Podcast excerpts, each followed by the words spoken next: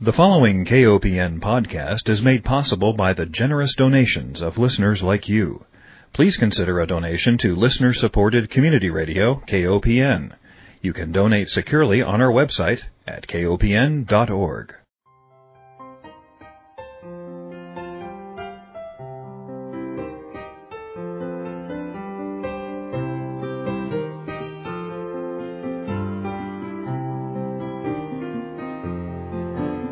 Hi, welcome to Food Sleuth Radio, where we help you think beyond your plate. I'm Melinda Hemmelgarn, a registered dietitian and investigative nutritionist on a mission to connect the dots between food, health, and agriculture and find food truth. And today I'm delighted to welcome Josh Golin. Golin is the Associate Director of the Campaign for a Commercial Free Childhood. He has master's degrees in both child development and media studies. At the Campaign for a Commercial Free Childhood, he runs the advocacy campaigns and develops its communication strategies. I met Josh maybe five or six years ago at one of the meetings of the Campaign for Commercial Free Childhood and absolutely fell in love with the work that they do. So, Josh, welcome. It's great to be here. Well, first, let's let our listeners know what the Campaign for Commercial Free Childhood does.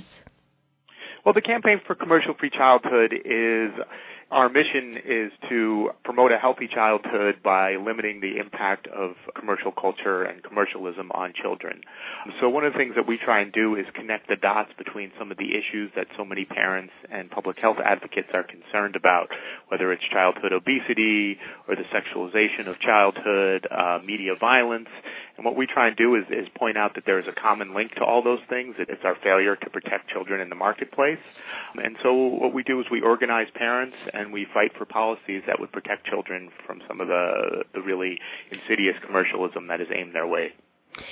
And parents have a really tough time at this. And I, I remember the last meeting I attended, there was, well, there were many speakers who addressed this topic, but there was one speaker in particular who said really parents feel like they have a ball and chain attached to their leg. Because on the one hand, we have this gut instinct that we don't want our child targeted so very much. But on the other hand, you've got this culture that's pushing them, and parents say, well, I bought this for my child because I don't want them to feel left out, or I let them watch these programs because that's what all their friends are doing. And you have a daughter and I do. Yeah, you're struggling with this ball and chain yourself, are you not? Well, I am. I mean, I think it's it's getting harder as she gets older. I think the younger children are, the more we can kind of um control their environment and their world a little bit. As but uh, you know, as they start doing things like going to preschool and coming into contact with with lots of other kids who who may be raised in homes with different values or different ideas about commercialism, it certainly changes things. I know for us and for a lot of parents, one of the things that we've gone through is kind of the the Disney princess battle, where we're not happy with what Disney princesses are and what they represent and the messages they send to girls. So um, my daughter's not going to have them, but she certainly completely fell in love with Disney princesses based on uh, being exposed through other kids. hmm And how old is your daughter now? Uh, she's four. Okay. Yes, you you haven't quite reached the school age yet, so I'll be keeping in touch with you over the years. I should let our listeners know that the campaign for a commercial free childhood website is absolutely rich with support and resource materials. And of course, being a dietitian, I went immediately to the food marketing and childhood obesity site and just to let our listeners know what we're dealing with as parents who want to protect our children's health, you have a great quote from a gentleman from General Mills who says, when it comes to targeting kid consumers, we at General Mills follow the Procter & Gamble model of cradle to grave. We believe in getting them early and having them for life. And that's why children are so heavily targeted. Because if we can give kids a good time around a product, and if we can get them to like our product early and often, we do have them for life. Tell me a little bit about how the campaign for commercial free childhood has looked at kids marketing with regard to food in particular. Well, I think one of the things that's a little unique about uh, CCFC is that we truly believe that the best thing for kids would be to have no food marketing. Um, I know that there are those who believe that the the key to improving children's diets and well-being is to put in place nutrition standards for marketing and and and make some of the worst products off limit um, and start marketing healthier food. We really believe that a much better approach, a much more approach that takes into account ch- children's development and and really their their the whole child and not just um, looking at it through the narrow lens of how can we can improve children's diets would be to make children off limits and really go back to empowering parents as decision makers when it comes to children's food. So what we we're pretty excited. Actually, we have a chain of organics markets um, and on the East Coast is getting ready to um, announce that they will have no products in the store with children's cartoons characters on them. That's something that we've been working with them on, and and we think that this is it's a, it's a really important move because what it's saying is that using these characters who are so beloved by children to manipulate them, it's not okay whether we're doing it for an organic, natural product. It's not okay if we're doing it to get that kid to go to McDonald's. What we really need to do is to teach kids to eat based on what's good for them, to teach, learn to teach them about you know, having family meals, about what the importance of food, where it comes from, but really get away from this idea that just because SpongeBob says it's good, whether it's a carrot or a Big Mac. It's that's not the way to learn how to eat. And I think that that approach that we take is is maybe a little different than some of the some of the other uh, nutrition advocates out there. But we find it's a message that's resonating more and more with parents who are just so tired of all the junk food and all the marketing in general that's aimed at their children. That's a very interesting point because I remember years ago there was a, well, it's a famous, it's a classic study at Stanford where children, I believe they were given uh, juice and carrots, and some were not labeled with any kind of characters, and others had the McDonald's arches on them. And the children preferred those products that had the McDonald's logo on there. And these were young kids. So you're right. There are individuals in the nutrition community who say, put those adorable characters on the healthy food to get our kids to eat more. Compared to the CCFC model, which is no, we shouldn't be manipulating our kids to any degree for anything because it's just not right. Yeah, and I think one of the things that's important to understand is that children, and particularly young children, don't experience advertising the same way that adults do. Up until kids are about the age of eight, they don't understand advertising's persuasive intent. And what that means is that when kids see an advertisement or, or they get a pitch for a product, they're taking that information the same way that they would take it if it came from a parent or a teacher um, or some other trusted adult. They don't you know one of the one of the main defenses that we have against advertising as adults and and we're we're incredibly vulnerable anyway but is that we we understand that the information in an advertisement is is designed to get us to want things and so we were able to evaluate that information based on knowing that kids don't really have that sense yet until they get to be about the age of 8 so it's fundamentally unfair to present this information to them when they're not ready to grapple with with what an ad is actually trying to do Mhm. Absolutely. And when children then get to school and schools are strapped for funds and then schools are given an opportunity to bring some money in by partnering with these food companies, generally not those that are in the best interest of our children's health, it becomes really difficult for children because on the one hand, perhaps they're learning about health in the classroom, they trust their teachers. I mean, school is a sacred place, right? It's like like home, only where we, where we learn things from trusted adults. And then to have a product endorsed or to be seen as being endorsed by the teacher or school, I think that's especially harmful. I absolutely agree. I mean, one of the that's one of the major areas that uh, the campaign for commercial free childhood works on is is trying to keep advertising out of schools, and and we see schools that are well-meaning, and they're facing budget crunches that are just heartbreaking and they and they and they see you know partnering with food companies having advertising in their schools as being free money but they don't necessarily recognize that it comes at a real cost the cost of of selling out their children and the cost of undermining the education process I mean, as you said, children go to school with the expectation that all the messages that they're getting there have been selected for them because they're in their best interests.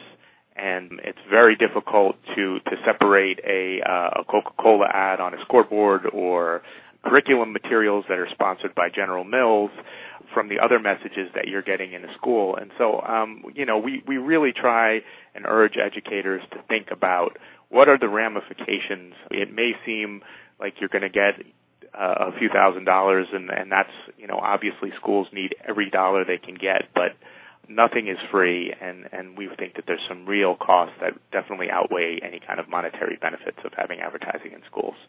And that's what I love about your organization is it helps parents and teachers and our whole our larger community really start tallying those costs. Two years ago, at your national meeting, Morgan Spurlock received an award, the Fred Rogers Award, which we'll talk a little bit about later. But I will never forget him describing what it was like to grow up in a relatively underserved community and wanting these sneakers with a logo on them. And his mother, you know, basically saying no at the time. And then, of course, he went on and he produced the movie about, I guess it was the best movie ever made.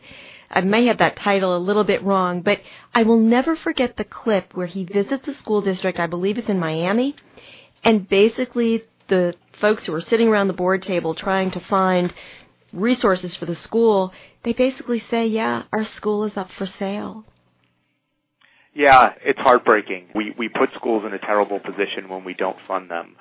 But obviously advertising in schools is not the answer. And actually, um I mean one of the things that's certainly advertising in schools is on the rise since uh, the economic downturn. Certainly more schools are doing this. But one of the things that we're heartened about is even in these times when schools are facing tremendous budget crunches, so many schools are still saying no to allowing advertising in their schools.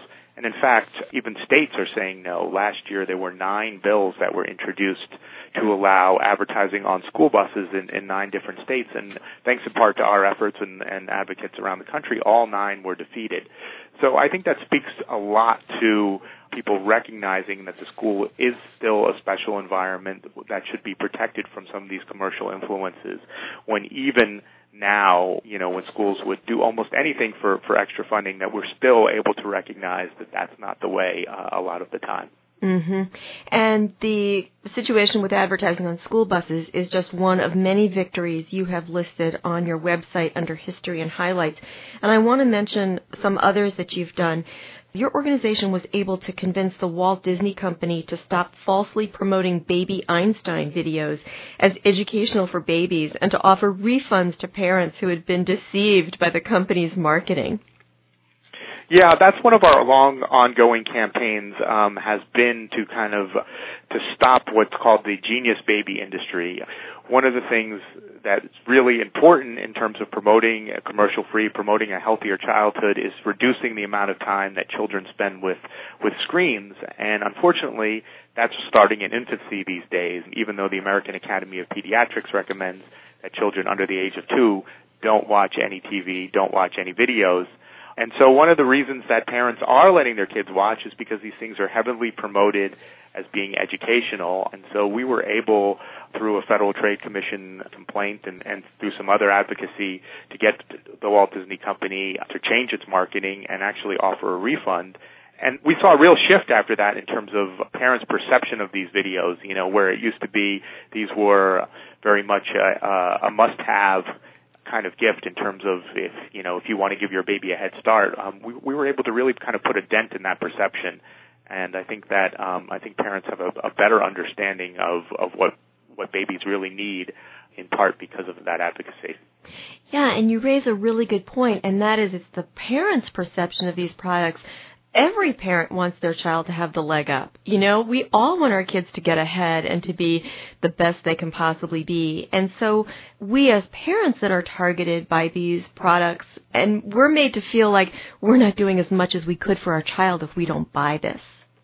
Yeah, no, that's absolutely the case. I mean, in fact, we we took on a another company called Your Baby Can Read, which was a very expensive video system for for babies. Could cost as too much as two hundred dollars, and we heard um, just heartbreaking stories from low income parents uh, mm. and people who work with low income parents where they were saying, you know, this is my chance to even the playing field between my child and, and children from from wealthier families is by buying these these videos when in fact that was the exact opposite of what they should be doing but the marketing was so effective that you know the the word was out in these communities that if you want your kid to do as well as the kid from the suburbs, spend this $200, which is a tremendous financial burden for these families in order to level the playing field. And so that's another company that we were able to, they're actually out, uh, out of business right now because of the FTC taking major action against them as a result of what we did. I am so impressed with your work. I should let our listeners know we are speaking with Josh Golin. He is the Associate Director for the Campaign for a Commercial Free Childhood. It's a marvelous organization, and I should let our listeners know that, Josh, you are one of three people on staff, and the accomplishments that your center has been able to do really come from this grassroots organizing ability to bring parents from all over the country together to know that there's an umbrella for us. There's an organization that we can join to share our experiences. I want to mention that there was just recently a blog post, for example, where a parent wrote in and he, he described his first experience standing up to marketing to children it had to do with getting back to the lunch, uh, the school uh, situation. This was a situation where Kraft Lunchables wanted to kind of partner with the school, and then the schools were going to get $2,500. The ability for parents to have a place to tell their stories and to draw strength from others and then to be part of a larger campaign to protect our children is huge. So you've done so much with a few staff and then a whole nation of concerned parents, and I just want to thank you for that. Oh, thank you. I think that what we try and do is every parent is concerned about some aspect of commercial culture. Um, they might not be concerned about the same same aspects, but every parent is concerned whether it's violence or the sexualization that's marketed to kids, whether it's the junk food, whether it's the body images, the gender stereotypes that are marketed to kids. And so, what we try and do is have campaigns that touch upon these different issues and get parents involved in our organization. And once they become involved, we say, well, you know, if you're concerned about eating disorders, you probably should be concerned about the violence that's marketed to children because, you know, these are the public health risks. These are the things that are undermining children's well-being. And so what we're able to do is, is really unite parents from across the political spectrum, from, you know, red states and blue states, because I think that every parent has a sense that something's not right when kids are being targeted with $17 billion of, of advertising every year. Um, uh, they see it in their homes, they see it in their schools, and they see it in their communities. And we often don't know what to do about it. And your organization provides us with strategies as well as feeling like we're not so alone out there. Now, I mentioned earlier the Fred Rogers Integrity Award, and I just want to let our listeners know that it was in 2008 when Morgan Spurlock received his, and the movie that I was uh, trying to recollect was The Best Movie Money Can Buy. And tell me a little bit about the next Fred Rogers Award. Can you? I know you're going to be having your meeting in March, and it's going to be in Boston, which is where you're located. Can you give us a sneak preview? Um, no, you can't. I, am putting you I on the spot. You you are putting me on the spot. We we have we have offered the award uh, to somebody, and uh, we are hoping that he uh, that there's a hint. It's a he. A he. Um, will will be able to attend the uh, to the uh, the summit and uh, and accept it. Somebody who has been a a stalwart on behalf of children and protecting them from commercialism uh, for gosh, going back more than 30 years now. Yes. Okay. Well, I apologize for that. That's okay. Uh, but I do want to let our listeners know what are the dates for the meeting, Josh? Our summit will be held on March 21st through 23rd in Boston. It kicks off. We're going to have a performance by the Reverend Billy and the Church of Nonstop Shopping. If your listeners have ever seen the Reverend Billy, it's, um, it's he's pretty uh, pretty remarkable. He's a performance artist who preaches about consumerism and and materialism and is pretty funny and wonderful. And then we're going to have uh, a number of great speakers and workshops over the next couple of days after that. Absolutely. And the summit appears to be taking place every 2 years. So if our listeners have an opportunity to get to Boston between March 21st and 23rd, I highly recommend this meeting. It really, there's something for every parent, as you mentioned. There's some component of commercialism that concerns each of us. And I just want to let our listeners know too that you've got tremendous resources and just to cover some of those issues, advertising in schools, children and screen time, you are supporting the week long activity. It's April 29th through May 5th, which is the screen free week. How nice and refreshing. I do want to talk a little bit about that. We'll go back to that, but also commercializing toys and play, the food marketing and obesity, marketing to babies and children. One of the issues that I learned at your meeting was how boys are targeted also, like being a, a woman, there's so much emphasis on girls and body image, but also this whole line of masculinization of boys and the macho gun toting masculine image and how that's changed. I learned that at your meeting. Uh, media violence, sexualizing childhood, the list goes on, but it's uh, certainly a worthwhile stop. All right, let's talk a little bit about Screen Free Week. Why is this important? Well, it's important because children today are spending more time with screen media than ever before. Um, preschool kids are spending about four and a half hours a day uh, with computers, television, and video games. Children 8 to 18 are spending on average about six and a half hours a day. That doesn't leave a lot of time for other things like physical activity, creative play, getting outside, reading.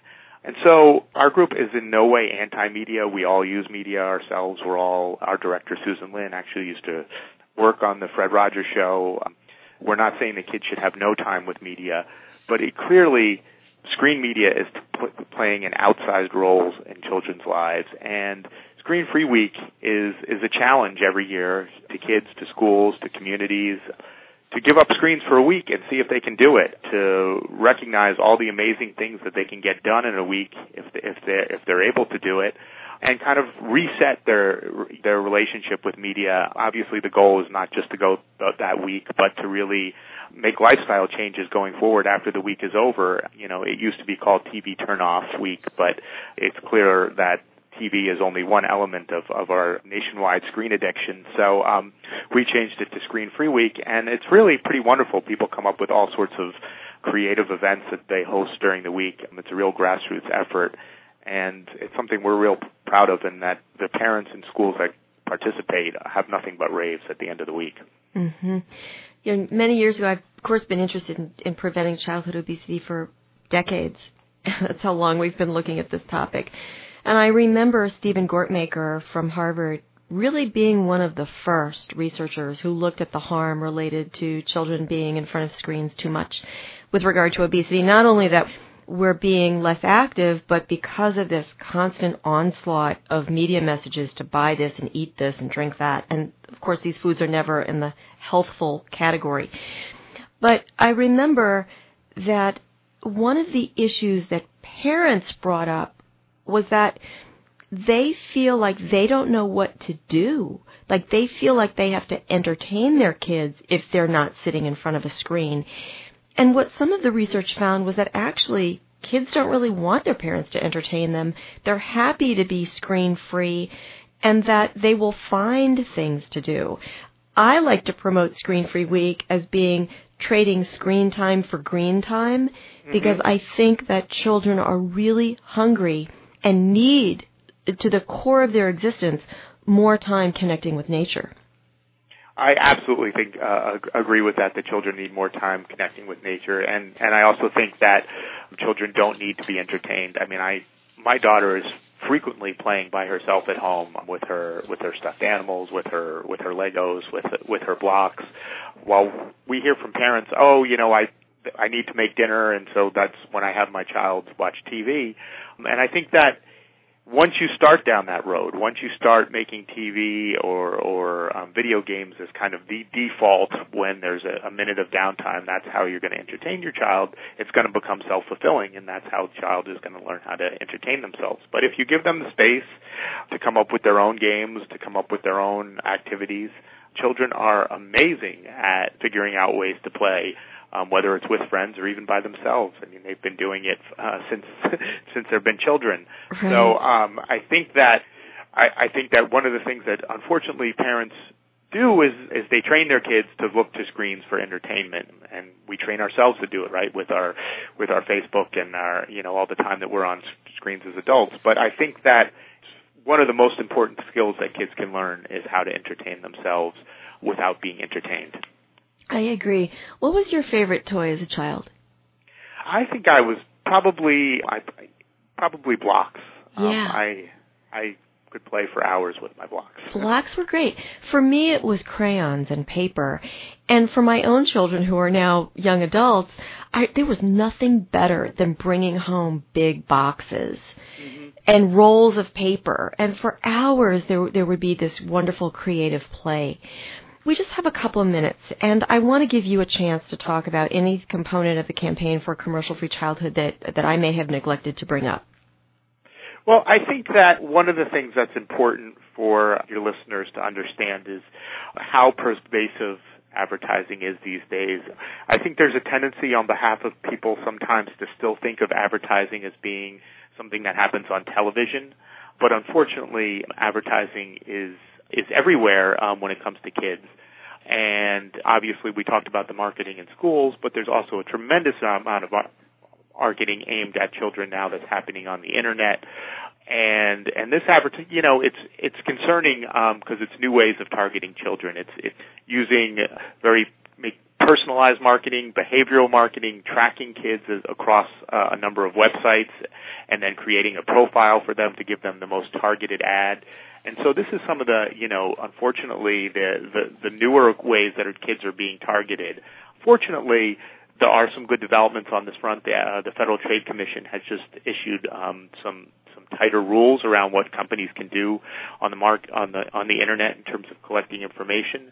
But I guess you know one of the things that we we we always want to emphasize is that we're not just talking about television commercials anymore. We're really talking about kids being targeted uh, 24/7, or or at least while they're awake, um, and and that you know kids are growing up in such a commercialized world and it's really important that we carve out some space for them. Mm. That was really well said. We're going to have to leave it at that, Josh. And I, I, want to thank you so much for being my guest. We've been speaking with Josh Golin. He's the Associate Director for the Campaign for a Commercial Free Childhood. I encourage our listeners to go to the website, simply Google commercialfreechildhood.org, and you will find a wealth of resources to raise your child with love and good care. We're going to air this show first in February with Valentine's Day just around the corner. This is a perfect time to spend more time with your child in nature and visit the campaign for commercial free childhood online. So, Josh, once again, thank you so much for being my guest. I want to thank our listeners, too, for joining us and remind everyone that Food Sleuth Radio is produced at KOPN Studios by Dan Hemmelgarn in beautiful downtown Columbia, Missouri. Josh, thank you so much for your work and your organization's work. Thanks so much for having me.